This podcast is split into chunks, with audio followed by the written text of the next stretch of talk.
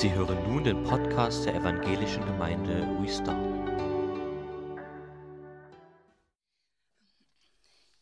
Ja,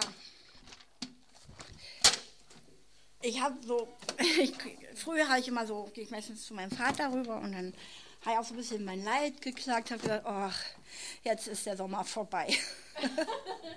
und ich, ich mag den Sommer wirklich richtig toll und irgendwie, ja, das ist für mich immer, wenn die dann anfangen, das Korn zu mähen, dann werde ich immer so ein bisschen schwermütig, ich, dann kommt immer so die Zeit, wo es wieder länger dunkel ist und, aber auch, wir haben festgestellt, dass zwei Drittel von dem Jahr vorbei sind.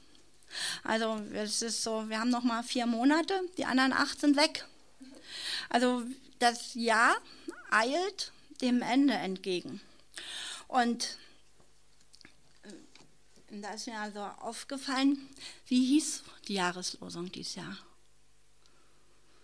Eine Jahreslosung ist ja eine Jahreslosung, das uns das ganze Jahr begleitet, oder? Ja, jetzt musste es zwar ganz schön rattern, aber eigentlich ist es ja so, wir hatten, ich hatte am Anfang des Jahres darüber geredet, über den Glauben und jetzt ist ja, wenn man sagt, so, mehr als die Hälfte ist rum. Ähm, ich habe mal sowas dagegen, wenn wir uns jetzt hier hinsetzen und wir haben uns eine schöne Predigt an und gehen nach Hause und das war es dann wieder. Es muss irgendwas passieren sonst ist es schade um die Zeit, oder? Es muss irgendwie Auswirkungen haben. Und jetzt dachte ich, jetzt ist das so die Jahreslosung gewesen, es ging um unseren Glauben. Und jetzt ist so nach zwei Dritteln des Jahres ist eigentlich so die Zeit, mal zu fragen, ja, was hat sich denn bei mir getan? Also das Wort, wenn wir eine Begegnung mit dem Wort Gottes haben, da muss sich was verändern. Sonst ist irgendwas falsch. Was hat sich bei mir, was hat sich bei mir verändert? Ist mein Glauben gewachsen? Sind es irgendwo gibt es Dinge, wo ich merke, ah, da hatte der Zweifel nicht mehr so eine großen Chancen so. Da konnte ich schon so mit dem Fuß aufstampfen und sagen, ich weiß, dass mein Erlöser lebt. Ähm, der Herr Jesus sagt, äh, ein Vers bevor, vor unserer Jahreslosung, im Vers 23 in Markus 9, alles ist möglich für den, der glaubt. Was ist denn für uns jetzt möglich geworden? Wo haben wir unseren Glauben aktiviert? Wo, hat, äh, wo ist was passiert? Ähm, guckt mal so ein bisschen so mit so einem Auge nach, man soll ja nicht zurückgucken, außer voller Dankbarkeit und Anbetung. Aber guckt mal, ob irgendwas so in den letzten acht Monaten passiert ist, wo er sagt, ja, da hat sich das Janet meldet sich. Bei ihr ist was passiert. Na, ich habe viele Jahre jetzt für die Yvonne gebetet und jetzt hat sie sich bekehrt. Genau. Das ist krass. Das war echt für uns alle ein Geschenk, nicht? Ja, aber da ist was wirklich passiert. Dann hat noch jemand so gesagt, boah, da habe ich was erlebt. Da hat mein Glaube Früchte getragen. Claudi. Ja, das ist sicherlich mit meiner Arbeitsstelle. Amen. Wow. Ja.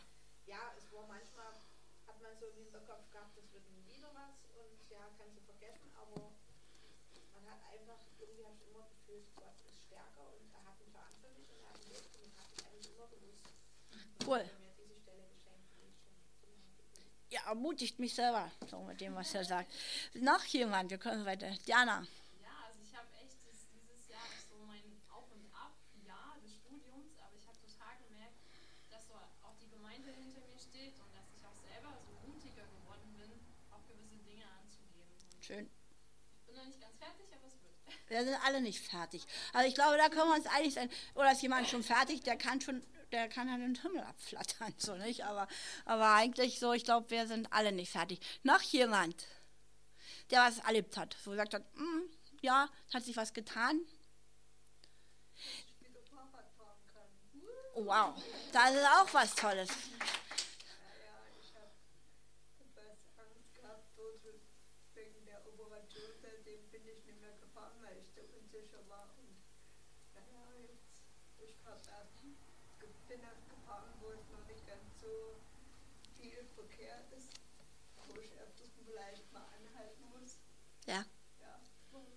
Sehr schön. Ja, bei mir ist manchmal so verrückt. Ich bete manchmal für Sachen und da ja gar keine Zeit, das so zu verfolgen. Irgendwie so. Und heute Morgen bin ich aus meinem, oder gestern Abend fiel mir schon mal so auf, ähm, an dem einen Daumen wurde ich schon mal operiert, weil da irgendwie was mit den Sehnen, so sagen wir mal, so ein Schnippfinger und der andere Daumen, den konnte ich gar nicht mehr bewegen. Und der war, ich manchmal früh aufgestanden dann war der so blieb der dann so. Oder ich habe den so selber so umgeknickt. Und dann habe ich auch so zu kurzer Hand mal so einfach gebetet, habe gesagt, so, Jesus, guck, guck dir meinen Daumen an und so. Und dann habe ich schon weitergemacht. Und gestern äh, ist mir dann aufgefallen, du denkst ja gar nicht mehr an den Daumen. Und ich, der geht ja wieder. Also irgendwie, manchmal, äh, manchmal tut Gott sowas, wo man denkt so, aber eigentlich muss man ganz lange beten und so ganz ehrfurchtsvoll und salbungsvoll und äh, darauf kommt es gar nicht an. Ich glaube, Gott sieht immer so unser Herz und dann äh, aber behaltet es einfach mal noch so für die letzten vier Monate ähm, so in eurem Herzen. Es ist so wichtig, weil die Bibel sagt ja, ohne Glauben können wir Gott nicht gefallen. Und wir wollen auch Gott gefallen, oder? Das ist auch der, den wir lieben und dem wir nachfolgen. Wir hatten am Anfang für bloß mal so ein ganz kleines bisschen ähm, nochmal das so für euch zurückholen. Wir haben gesagt, dass auch Glaube sich entwickeln kann. Und ähm, ich fand das gut. Der Reinhard Bonke hat gesagt, die Bibel ist für die Ungläubigen geschrieben. Und er hat recht, weil das Wort sagt, dass der, der Glaube aus dem Hören kommt aber nicht auf irgendwas, sondern vom Hören auf das Wort Gottes. Also wenn wir so in der, in der Lehre bleiben, in der, auch in der Gemeinschaft untereinander, auch in der Treue, aber auch wenn wir uns bemühen, unser Denken unter Kontrolle zu nehmen, dass wir eigentlich nicht so komische Gedanken zulassen, ähm, dann tun wir unserem Glauben Gutes. Dann haben wir große Chancen, dass der Heilige Geist so, es ist immer, ich habe letzte Mal gesagt, es ist immer so, es kommt immer zusammen. Also Gott macht nicht so irgendwas so ohne uns, sondern da, wo wir unses tun, macht Gott seinen Teil dazu. Also menschliches Handeln und Handeln Gottes fließen hier auf dieser Erde ganz, will ich sagen, immer, das ist immer so absolut, aber sehr, sehr oft zusammen. Und wir müssen unseren Teil tun und Gott wird es dann auch tun. Ja, wir haben einen Text, könnt, könnt ihr trotzdem was sehen? Könnt ihr es lesen? Und zwar aus Hebräer 11, Vers 3 bis 7. Ich lese es mal nach der Elberfelder Übersetzung vor. Durch den Glauben verstehen wir, dass die Welten durch Gottes Wort bereitet worden sind so dass das Sichtbare nicht aus Erscheinendem geworden ist. Durch Glauben brachte Abel Gott ein besseres Opfer dar als Kain, durch welchen er das Zeugnis erhielt, gerecht zu sein, indem Gott Zeugnis gab zu seinen Gaben und durch diesen Glauben redete er noch, obgleich er gestorben ist. Durch Glauben wurde Henoch entrückt, sodass er den Tod nicht sah und er wurde nicht gefunden, weil Gott ihn entrückt hatte, denn vor, den, vor der Entrückung hatte er das Zeugnis gehabt, dass er Gott wohlgefallen habe. Ohne Glauben aber ist es unmöglich, ihm wohl zu gefallen, denn wer Gott naht, muss glauben, dass er ist und denen, die ihn suchen, ein Belohner sein wird. Und durch Glauben baute Noah, als er eine göttliche Weisung über das, was noch nicht zu sehen war, empfangen hatte, von Furcht bewegt eine Arche zur Rettung seines Hauses. Durch ihn verurteilte er die Welt und wurde Erbe der Gerechtigkeit, die nach dem Glauben ist. Ich gebe zu, manche Passagen sind gerade nach Elberfeld vielleicht nicht ganz so im Vorbeigehen zu verstehen. Deshalb möchte ich es einfach so mit euch so ganz kurz durchgehen. Ich finde, wenn wir dieses elfte Kapitel des Hebräerbriefs so uns anschauen, ich liebe das. Ich, hab, ich lese das manchmal ganz oft. Das ist so wie ein Lied des Glaubens. Wo es, äh, und 17 Mal ist immer dieser Satz oder diese, diese Wortgruppe durch den Glauben. Das, wenn man das zählt, so, und jedes Mal, wenn man das liest, hat man das Gefühl, das kriegt mehr und mehr Gewicht. Das wird immer und immer stärker. es gibt, Folie 3, es gibt zwei unterschiedliche Wege zu erkennen. Und zwar das eine, das ist so, sind unsere fünf physischen, körperlichen Sinne. Wer sind die? Sehen, hören, riechen, fühlen, schmecken. Und mit diesen Sinnen kann man manches wahrnehmen, nicht? So, wenn so manche Wissenschaftler und so sagen, naja, ob das alles so wirklich durch einen Knall aus dem Nichts entstanden ist. Also wir, wir sehen Dinge, wir nehmen manches wahr und ziehen dadurch natürliche Schlussfolgerungen. Ähm, da könnt ihr mir folgen, oder? Das machen wir irgendwie alle, sagen wir. Und dann ist der zweite Weg, das ist, wenn wir also über von Gott direkt Erkenntnis empfangen. Also auf dieser Ebene des Geistes. So in der Sprache Kanaans sagt man eine Offenbarung von Gott. So, also wenn du irgendwie Dinge, geht mir manchmal so, ich lies, lese eine Stelle 100 Mal und bei einem 100 erstmal denke ich, boah, so, was könnte das in meinem Leben verändern? Und, so, und das sind halt diese, äh, diese Sachen. Äh, und wenn ich dann solch eine Offenbarung habe, dann muss ich das auch im Glauben annehmen. Und annehmen bedeutet immer auch umsetzen. Ähm, das geht nicht, das wird den Menschen in der Welt nicht einfach so möglich sein. Da gibt es eine Stelle im 1. Korinther 2, Vers 12 bis 14. Wir aber haben nicht den Geist dieser Welt empfangen, sondern den Geist, der aus Gott ist, damit wir die Dinge kennen, die uns von Gott geschenkt sind. Davon reden wir auch nicht in Worten gelehrt durch menschliche Weisheit, sondern in Worten gelehrt durch den Geist, indem wir Geistliches durch Geistliches deuten. Ein natürlicher Mensch aber nimmt nicht an, was des Geistes Gottes ist, denn es ist ihm eine Torheit.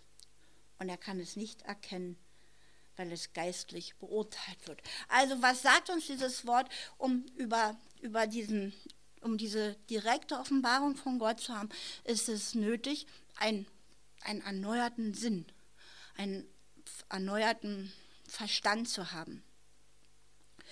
Und, und dafür ist einfach wieder dieses Wort Gottes unerlässlich. Also ohne die Bibel ist es ganz schwer mit unserem Glauben. Da, da, das funktioniert nicht. Wir, äh, Gott hat uns dieses Wort gegeben und es ist einfach so wichtig, äh, dass wir es schätzen, dass wir es wertschätzen, dass wir darin lesen. Und ich weiß, manchmal hat man so Zeiten, wo man denkt, ach, das habe ich schon fünfmal gelesen und so. Und doch, wenn du dich öffnest, und ich, mache das wirklich sehr oft, bevor ich lese, weil ich sage, hey, los, ich selber kann es nicht erfassen, aber schenk mir jetzt so durch deinen Heiligen Geist Weisheit zu erkennen, was du mir sagen willst. Ähm, ja, und dann geht hier das erste in dem Vers 4, äh, ich lese nochmal vor, durch den Glauben brachte Abel Gott ein besseres Opfer dar als kein. Also wird da gesagt, das Opfer, was Abel gebracht hat, das hat, das hat Gott gefallen. Er hat nicht geopfert wie sein Bruder Kain. Was hat Kain gemacht? Ich habe lange gegrübelt und habe gesagt, Mensch, der Kain kann nicht dafür, dass er nur bloß ein Gemüsebauer war. Äh, und dass er halt kein so wundervolles Lamm hatte. Aber ähm, ich, als ich dann so gebetet habe, ich denke, dass es einen anderen Grund hatte. Was hat nämlich kein gemacht, als er dieses Opfer gebracht hatte? Er schielte zu seinem Bruder Abel. Er hat, hat sich verglichen. Und als er das so gesehen hat, boah, Gott nimmt ihn sein Opfer an. Also, da ist in dem was aufgestiegen. Und das ist dann einfach schlichtweg Neid. Ich weiß, wir sind alle nicht neidisch, kennen wir gar nicht. Aber als er diesem Neid so Raum gegeben hat, boah, der wird von Gott gesegnet. Ist ja auch heute manchmal so. Wieso wird der gesegnet und ich nicht? Ich hatte vor kurzem mal so. Ähm, da, da kam dieser Zorn. Und wenn ich diesem Zorn Raum gebe, öffne ich auch den dämonischen Mächten in meinem Leben Tür und Hof. Er verglich seine persönliche Frömmigkeit mit der seines Bruders. Aber Abel in seinem Opfer, den hat keinen vielleicht gar nicht interessiert. Warum? Weil er wollte Gott ein Opfer bringen. Der hat seine Frömmigkeit nicht gelebt vor dem Rest seiner Familie. Guck mal, was ich für ein tolles Opfer Gott bringe. Sondern Abel hat sich selber vergessen. Er gesagt, ich will dir gefallen. Ich will dir ein, ein wohlgefälliges Opfer bringen. Das ist eine Sache, die tief in meinem Herzen passiert. Wie sind wir denn in unserem Leben fokussiert? Wollen wir in der Gemeinde hier bei uns gut dastehen, so, oh, ich und so weiter. Wollen wir draußen gut dastehen? Abels Opfer, das ganz und gar nur Gott im Auge hatte. Das ist das, was Gott gefällt. Das ist sein Glaube. Wir erfahren eigentlich gar nicht viel von dem Leben von Abel weiter. Nur dass sein Opfer angenommen wurde. Wir opfern heute keine Tiere. Kein, kein Lamm, keine Tauben, nichts. Aber du und ich, wir haben ein Opfer zu bringen oder wir können ein Opfer bringen. Und das ist unser Leben. Das ist unser Leben, weil wir, was wir so als lebendiges Opfer vor den Thron Gottes niederlegen können. Und jetzt ist die Frage, die sich stellt. Vor wem lebst du?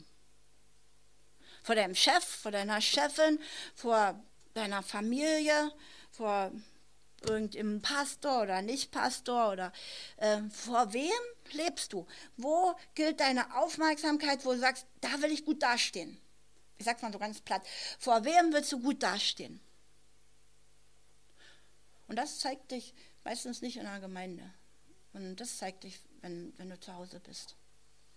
Und du sagst, das, das Allerwichtigste in meinem Leben ist eigentlich, dass ich dir gefalle.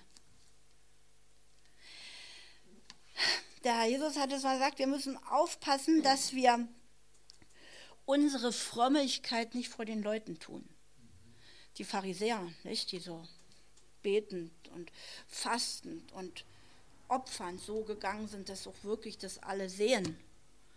Das ist nicht die richtige Haltung. Und da würde es uns gehen, wie kein, wo Gott sagt, das ist ein mir nicht wohlgefälliges Opfer. Nebenbei, was mich sehr betroffen gemacht hat, ist, dass Abel von seinem Bruder getötet wurde, der auch Gott opfern wollte. Lasst uns wirklich Acht haben. Abel war ein echter Anbeter. Als er angebetet hat, als er sein Opfer gebracht, ging es einfach um nichts anderes als um Gott und ihn. Er gab sein Allerbestes. Und damit tat er das, was Gott für richtig erklärt hat. Und das sollten wir auch mal so uns wieder auf der Zunge zergehen lassen. Er war der erste Märtyrer in der Geschichte der Menschheit. Denn er wurde getötet für seine Nachfolge, für seinen Glauben und für seine Hingabe an Gott. Das ist das Erste. Aber das Wort sagt ihn, durch den Glauben wurde Abel für gerecht erklärt. Der zweite, der uns hier genannt wird im Vers 5, durch Glauben wurde Henoch entrückt. Ähm, Henoch heißt so viel wie geweiht oder sowas. Und wenn man dieses hebräische Wort für, für Wandel nimmt, dann wird man da sowas finden wie in Gemeinschaft, in echter Gemeinschaft oder äh, Leben mit Gott, Umgang mit ihm haben. Ganz eng mit Gott vertraut sein. Das ist ja eigentlich das, was wir alle wollen dass wir wirklich so eng mit Gott vertraut sind. Und das ist das liest sich so einfach. Aber wenn du mal im 1. Mose 6, Vers 5 liest, die Bosheit war groß und das Dichten und Trachten des menschlichen Herzens war böse. Was bedeutet das für Henoch? Dass Henoch ein Einsamer war. Der war einsam, weil die Menschen waren böse. Ihr Trachten war böse. Aber er hat sich von diesen bösen Dingen nicht anstecken lassen. Er hat trotz all dem nach dem gefragt, was Gott will. Und jetzt kennen wir alle die Geschichte mit dem gegen den Strom schwimmen.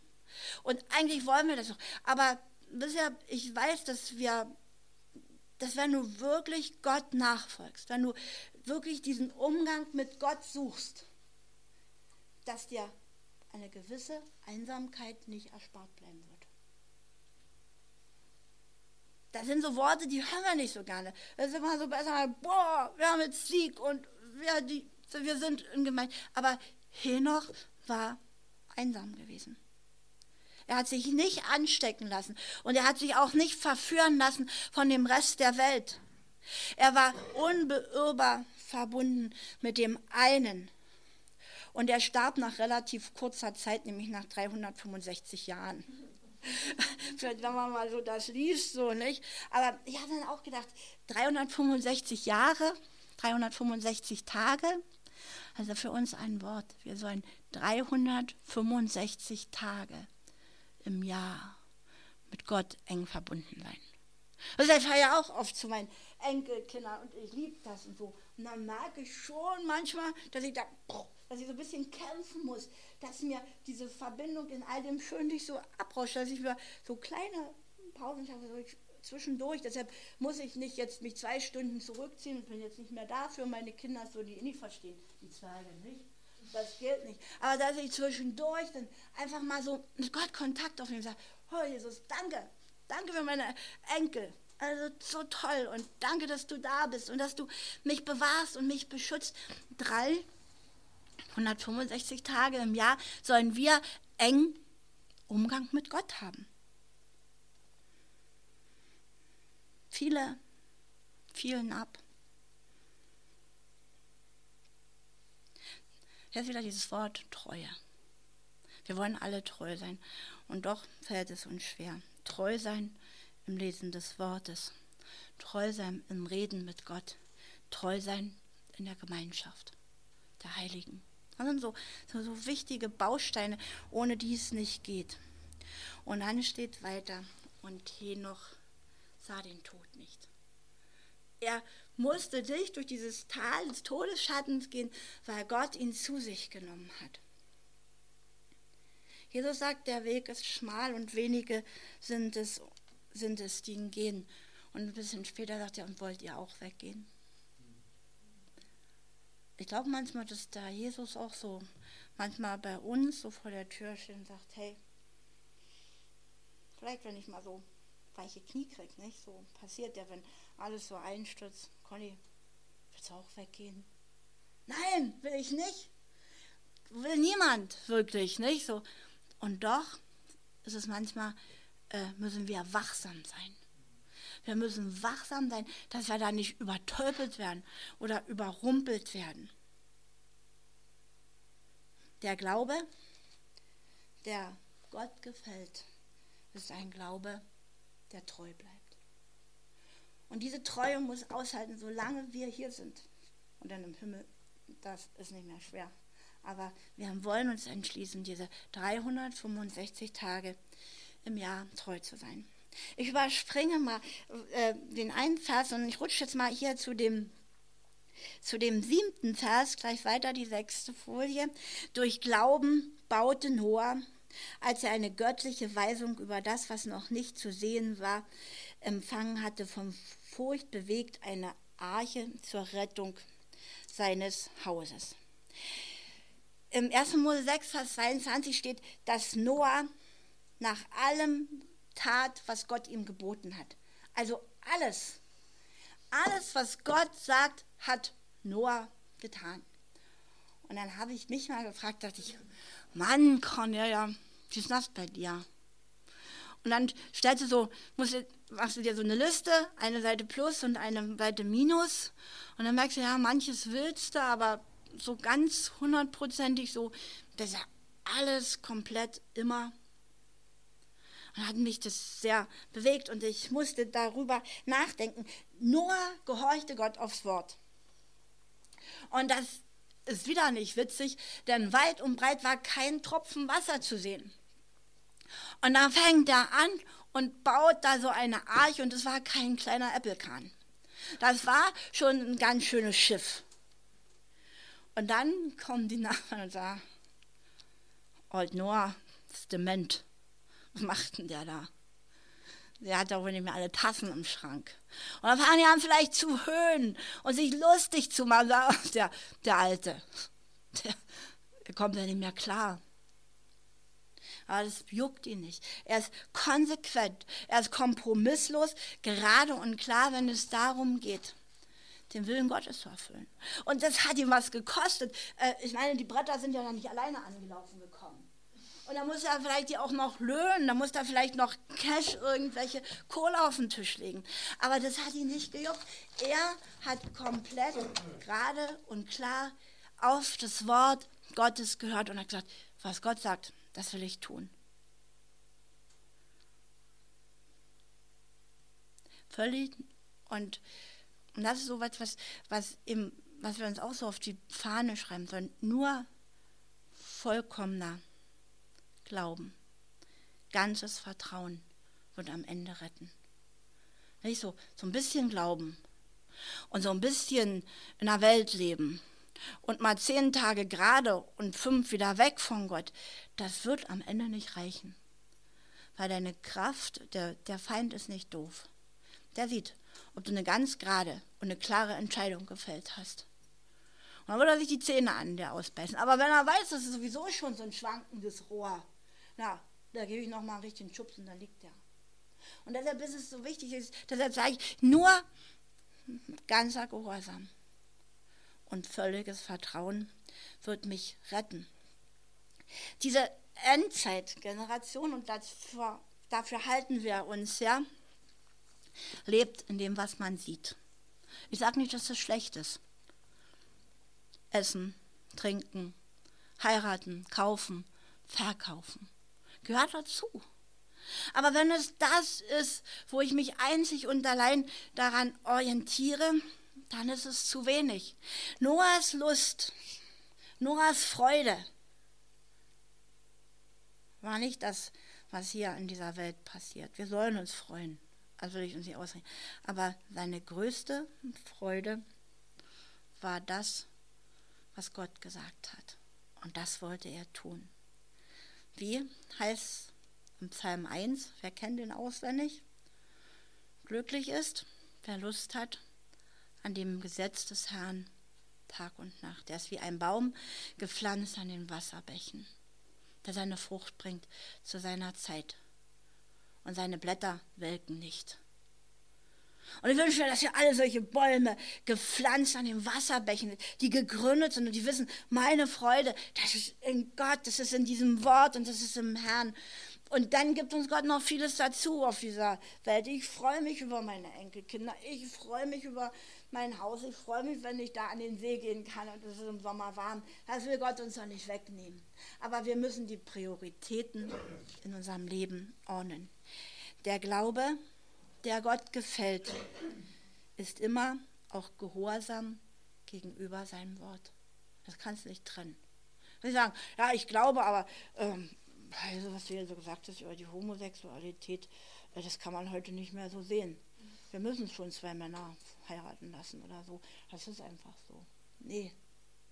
Dann wirst du dem Wort ungehorsam und dein Glaube wird schrumpfen und wird vertrocknen wie eine Blume ohne Wasser. Ohne Glauben, und jetzt gehe ich nochmal zu dem Vers 6, weil ich so gedacht habe, der ist so, so reingeschoben, aber sicherlich zum Auflockern.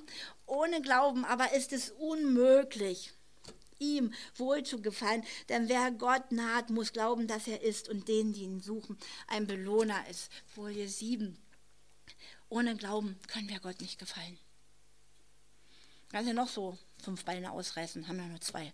Aber äh, Es geht nicht. Gott fragt nicht nach deinen Qualitäten und nach deinen Qualifizierungen. Wie viel und so weiter. Ihr wisst das. Sondern er fragt nach deinem Glauben und nach deinem Vertrauen. Er fragt doch nicht, ob du deine Haare grün oder rot oder, oder blau färbst. Das ist ihm egal. Es interessiert ihm im letzten auch nicht, ob du der Direktor eines Konzerns bist oder ob du die Klofrau am Bahnhof bist. Das interessiert ihn nicht. Es interessiert ihn dein Glauben. Und deshalb sagt er, wir werden uns wundern, wer im Himmel ganz groß ist. Und wo wir denken, boah, der kriegt einen goldenen Teppich, der kommt vielleicht gerade so mit Ach und Krach da rein. Gott interessiert dein Vertrauen. Und Glaube rechnet mit Gott und erwartet alles von ihm. Wir werden vielleicht alle mal so schwach und denken, oh, wie soll das ausgehen? Aber wir haben, und dafür ist Gemeinschaft wichtig, dass wir uns wieder erbauen, dass wir, und dann müssen wir das Wort lesen und sagen, ja, was da steht, ich entscheide mich. Und das ist, ist wirklich eine Entscheidung. Und du kannst dich heute entscheiden. Du kannst es auch immer so, so ein bisschen so vor dir herschieben, so, ja, morgen noch. Aber du wirst nicht glücklicher werden. Du kannst dich heute entscheiden und sagen, das bin ein bisschen so abgedriftet, nicht? Das ist manchmal so, hat viel zu tun, wenig Zeit, liest nicht mehr. Aber ich will mich, ich will mich entscheiden, diesem Wort entsprechend zu leben. Und dann dürfen wir auch erwarten, dass wir belohnt werden. Wisst ihr, manchmal, äh, wir stellen uns so Belohnung vor, so einen riesen Sack Geld oder wie ich, eine goldene Hütte im Himmel oder so. Ich brauche das alles nicht. Aber weißt du, was Belohnung ist? Freude zu haben. Die Freude an Gott.